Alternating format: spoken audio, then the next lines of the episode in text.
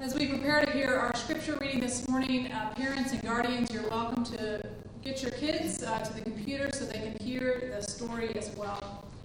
Um, today we continue our journey through the Gospel of Mark.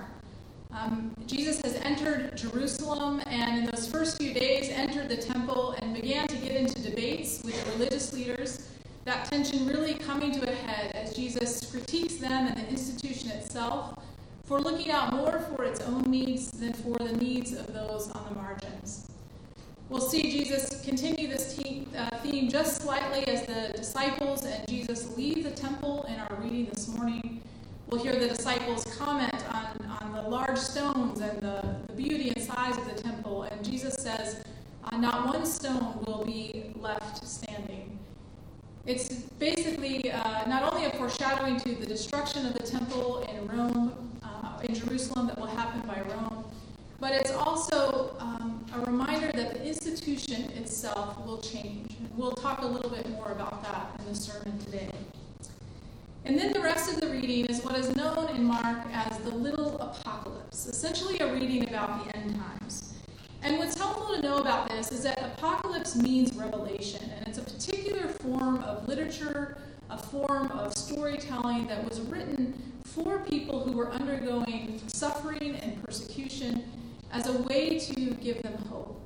And it stemmed from a worldview that everything that was happening on earth was uh, part of this cosmic battle between good and evil. And so all the earthly events um, are then correlated to uh, or cast in a larger framework of kind of cosmic events that are happening. And so you'll hear elements of that in the story this morning. But they're there to serve as a way to give people hope and comfort. While we may have a different worldview today, I think there are still lessons that we can draw from this in terms of the assurance that God is with us, in terms of the ways that we can keep watch, keep our eyes open for God's presence in our world now. So let us listen for the word of God. This is a reading from the book of Mark, chapter 13 verses 1 through 8, and then verses 24 to 37. As he came out of the temple, one of his disciples said to him, Look, teacher, what large stones and what large buildings. And Jesus asked him, Do you see these great buildings? Not one stone will be left here upon another, all will be thrown down when he was sitting on the Mount of Olives opposite the temple, Peter, James, John, and Andrew asked him privately, Tell us, when will this be? And what will be the sign that all these things are about to be accomplished? Then Jesus began to say to them, Beware that no one leads you astray. Many will come in my name and say, I am he, and they will lead many astray. When you hear of wars and rumors of wars, do not be alarmed. This must take place, but the end is still to come. For nation will rise against nation, and kingdom against kingdoms. There will be earthquakes in various places, there will be famines. This is but the beginning of the birth pains. But in those days after that suffering, the sun will be darkened, and the moon will not give its light, and the stars will be fallen from heaven, and the powers in the heavens will be shaken. Then they will see the human one coming in clouds with great power and glory. Then he will send out the angels and gather his elect from the four winds, from the ends of the earth to the ends of heaven. From the fig tree, learn its lesson. As soon as its branch becomes tender and puts forth its leaves, you know that summer is near. So also, when you see these things taking place, you know that he is the very gates. Truly, I tell you, This generation will not pass away until all these things have taken place. Heaven and earth will pass away, but my words will not pass away. But about that day or hour, no one knows. Neither the angels in heaven nor the Son, but only the heavenly parent. Beware. Keep alert, for you do not know when the time will come. It is like a man going on a journey when he leaves home and puts his slaves in charge, each with his work, and commands the doorkeeper to be on the watch.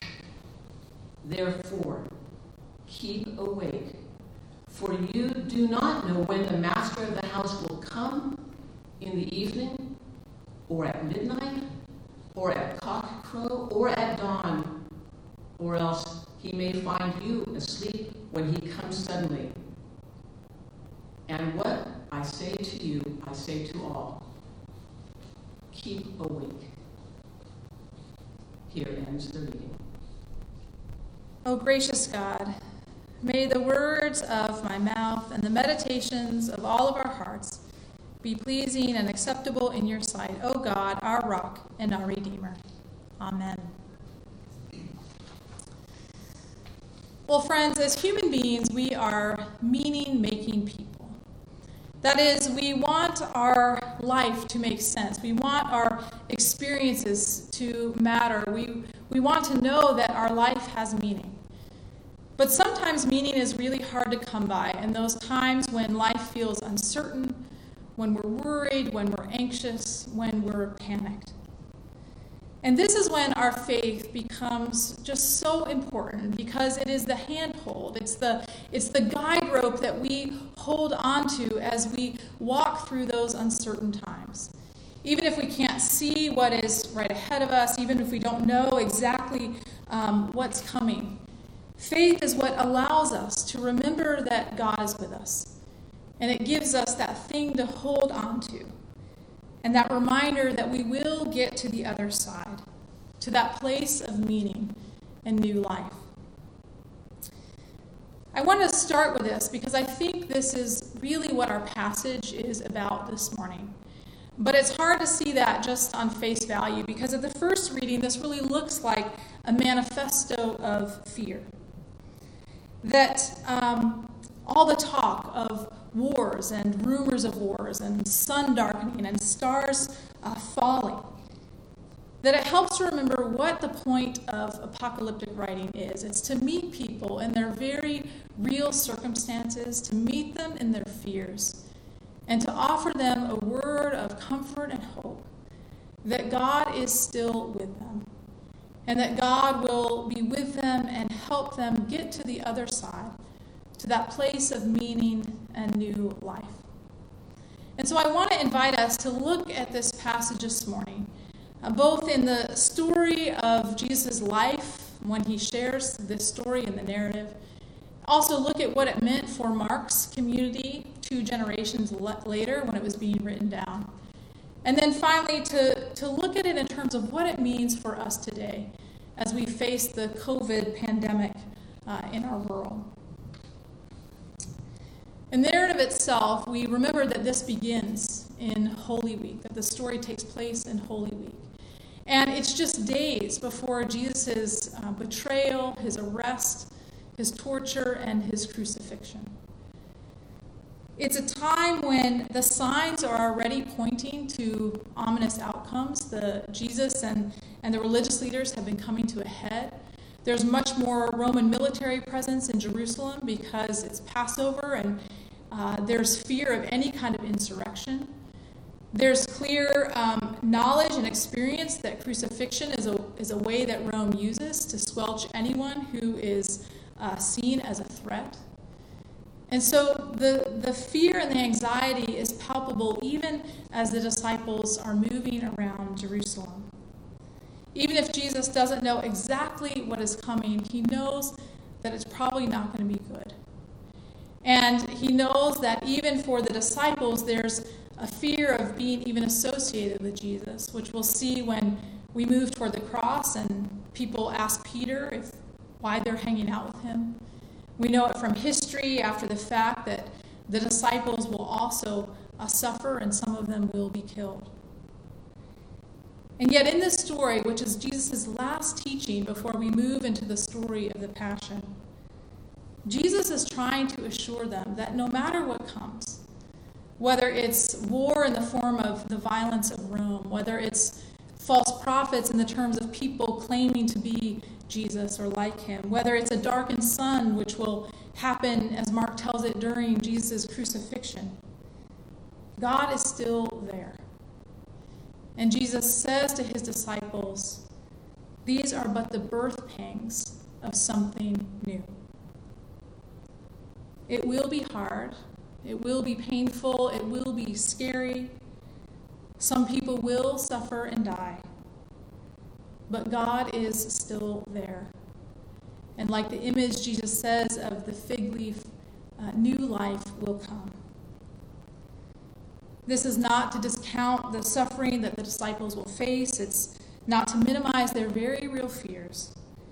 But it's a way to say that you are not alone, that God is there, that hope is possible, and to look for the signs, keep watch for the signs of God's presence in the world.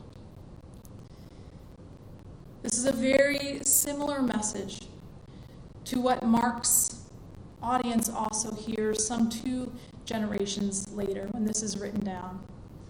You may remember that Mark uh, was written around 70 CE, at a time when there really was war and rumor of wars. 70 is when, uh, 67 to 70 is when Rome came into Jerusalem, um, when they uh, squelched a rebellion and in the process destroyed the temple.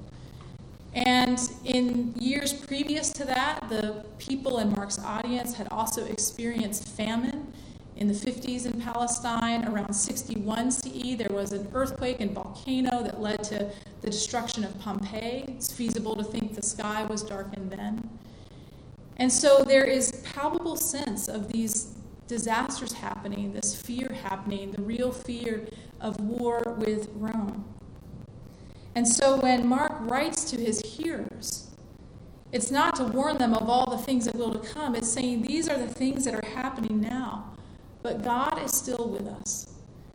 That these are the birth pangs for something new, that God's kingdom is still coming, that love and mercy and justice are still possible, and to know that God is still with us, to keep awake and watch for where God is at work in the world. As I hear this story, both for Jesus' disciples and for Mark's audience, I think there's a way that it speaks to us today. We are also living in scary times. We are living in times when there are wars and rumors of wars, not just military wars, but the war on COVID 19. We hear all kinds of rumors about this war. There's all kinds of false information going on. There's even false prophets uh, talking about it in ways that they're saying we have it under control or it's not a big deal.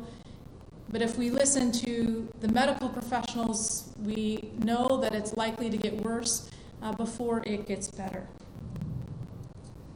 There is real anxiety. There's real illness. There's real death. There's real grief, and worry. But there's also the very real promise that God is with us, and the very real assurance that this is the beginning of the birth pangs. Because here's the thing we are a resurrection people. And not to move us too quickly to Easter, I know it's still Lent. But the fact of the matter is, we need that resurrection message. The promise of our faith is the promise of new life. It's the promise of new hope. It's the promise of possibility. And so, even though it is likely to get worse before it gets better, even though as a nation and a world we are walking through the very real shadow of the valley of death, there is another side. And we will get there. That is the promise of our faith. And so, what our job is right now is to hold on to that rope. It's to keep awake, it's to keep watch. Not for all the things that are going wrong, but for all the ways that God is here. All the ways that God is showing up in us and among us and through us. And to keep watch for the new life that at some point will come among us. As meaning making people, this is part of what we try to do. It's part of how we hold out hope for each other and try to find our way forward.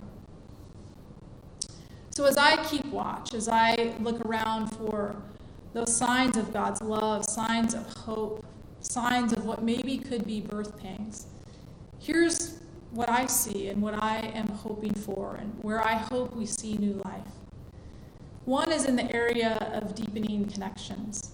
That has been amazing to me over the last few weeks to watch how people are realizing our need for connection and are connecting in new and creative ways. For some of us, it's the first time that we've ever really reached out and talked to some of our neighbors or that we've been talked to by our neighbors. There's a sense of bonding together in those local spaces. We are reaching out with new technology in new ways, finding ways to communicate with family and friends as a church that we haven't done before. There's even new ways that we connect with people we don't know. I learned of an app this week called Quarantine Chat, where it was designed by people who were missing the random interactions you have with strangers. And so if you sign up for the app, uh, you can be connected by phone to another stranger somewhere in the world who is quarantining, and you have a chance just to have a conversation with each other. The hope is that when we get to the other side, we will remember uh, some of these connections. We will remember our need for connection and, and take the best of that with us. Another way that I see God at work, that I'm hoping for something new, is in the systems. As I've talked about this the last couple weeks, we are learning about the fault lines in our systems and institutions. Whether that's the healthcare system or Wall Street, whether that's uh, in employment benefits or whether it's in schools or even churches, we are, we are learning where there are cracks and where people are falling through the cracks. And so hopefully we'll learn a thing or two when this is over, that we'll make changes in our institutions, appeal to our better angels, and find ways to make fixes to our healthcare system so more people are covered, to how we prepare for things like pandemics, that we'll uh, look out for people through different ways we do employment benefits and support for people, that even as church, we'll, we'll take the best of what we're learning and use it for good. I saw a meme earlier this week that was saying uh, the church is not empty, it's just deployed. Meaning that we are being the church in our own spaces. We're learning new ways how to be the church through concrete actions in our neighborhoods. And so hopefully, when, when we come back together, we'll have learned new things that will change how we move going forward.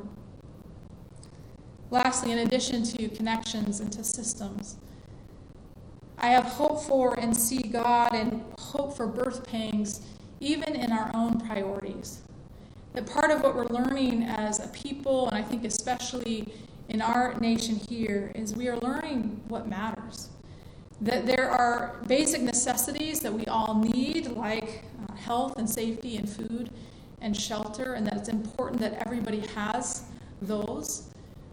Um, and for those of us who uh, have those, are privileged enough to have those still secure in this time, it's an opportunity then to think about what is the priority in our life? How do we make meaning in our lives? And I know for me, as I've talked to some of the other people who are still trying to work during this time or work from home, there's a lot of reflection about um, the call to be productive. Uh, I have talked to some people about what I've heard is called panic working, where you're working all the harder uh, from home or trying to do more stuff because it's a way to feel like you're in control. Others who are saying it, we're realizing how much uh, we always focus on productivity and how that's the a God almost that we worship. And so, what does it mean when we have to do our work in different ways? And how can we make room for some of those things that we might also need, like rest and creativity and reflection? I've been amazed at some of the creative things that people have done as they've been at home. Everything from choirs creating all kinds of new music to uh, people creating all kinds of poetry to uh, just finding new ways to think about how we order our lives and how we make meaning out of them. And so, again, when we get to the other side, hopefully there will be some learnings, there'll be some new priorities. We'll see those signs of the birth pangs of something new. I don't know what will happen in the coming weeks. And as I listen to the experts, I keep hearing that it will get worse before it gets better. But I also know we're not the first generation to have faced these difficulties and to have found a way through.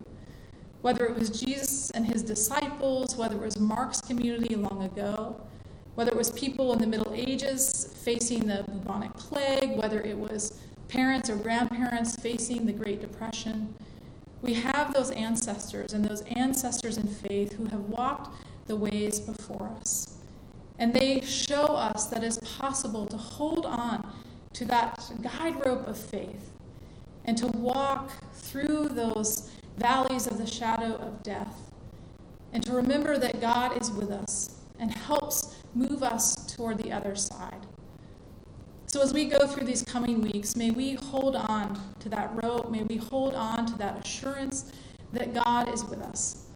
God, who is the ground and the source of our being, the one who calls us into hope into meaning, and into new life. Amen.